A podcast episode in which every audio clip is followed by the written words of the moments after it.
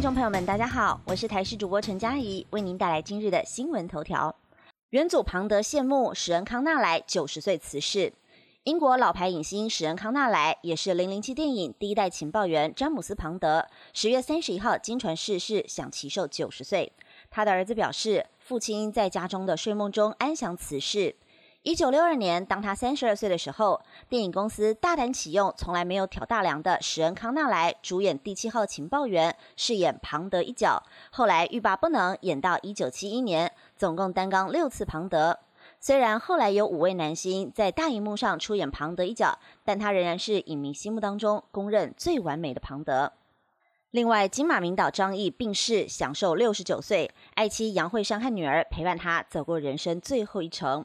琉璃工坊创办人张译曾夺得金马奖最佳导演与亚太影奖最佳导演奖，与影后杨惠珊相守相爱四十年，可惜晚年身体频频出状况，今年十月二十八号时传出心脏第三次手术，输血后感染，状况危急。不幸的是，金城仍然不敌病魔，撒手人寰，享受六十九岁，令人遗憾。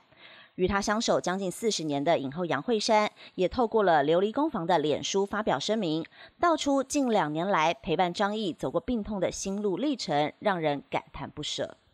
来关心天气，今年最强台天鹅今天袭击菲律宾，专家也表示，闪电台风未来动向将影响台湾周末天气。根据中央气象局表示，强台天鹅强度已经超过二零一三年的海燕，今天强袭菲律宾中部，明天进入南海，距离台湾遥远，对台没有直接的影响。至于今年第二十号台风闪电，资料显示先朝西北西方向前进，但路径显示不确定性很大，就算未来往西移动，仍然要观察它距离台湾的远近，因为这关系着在十一月六号礼拜五，闪电台风的外围水汽是否影响台湾北部与东半部的天气，都要密切留意。贫穷线明年调高只赚 二十五K， 台北市沦为中低收入户。明年贫穷线要再调高了，卫福部与各县市近日陆续公告明年度最低生活费标准，除了台中市、桃园市并未调涨之外，其余包括了台北、新北都有调高。全国水平最高的台北市明年调高六百六十三元，达到一万七千六百六十八元。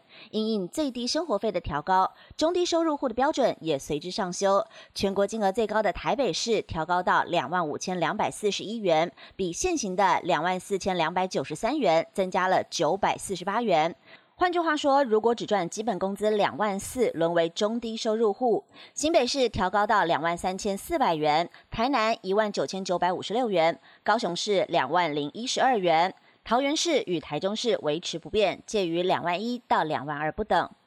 最美区间车惹争议，试车人半数是主管，引爆台铁基层人员不满。有史上最美区间车称号的台铁九百型电联车，力拼明年春节载客。台铁海选三十九名试车小组名单出炉，却引发基层不满，因为名单有半数是主管，三十九人当中只有二十三人挂司机员的职务，其中还有四个人已经转内勤跟行政，所以在第一线跑车的司机员只有十九人，占了 百分之四点九 不到一半，排挤第一线司机员熟悉新车的机会，现在遭到质疑是否出事后再推给第一线。对此，台铁表示，试车需要拟定制作教育训练和 S O P， 干部与司机员要共同完成，而且台铁的司机员比例应占了大约六成。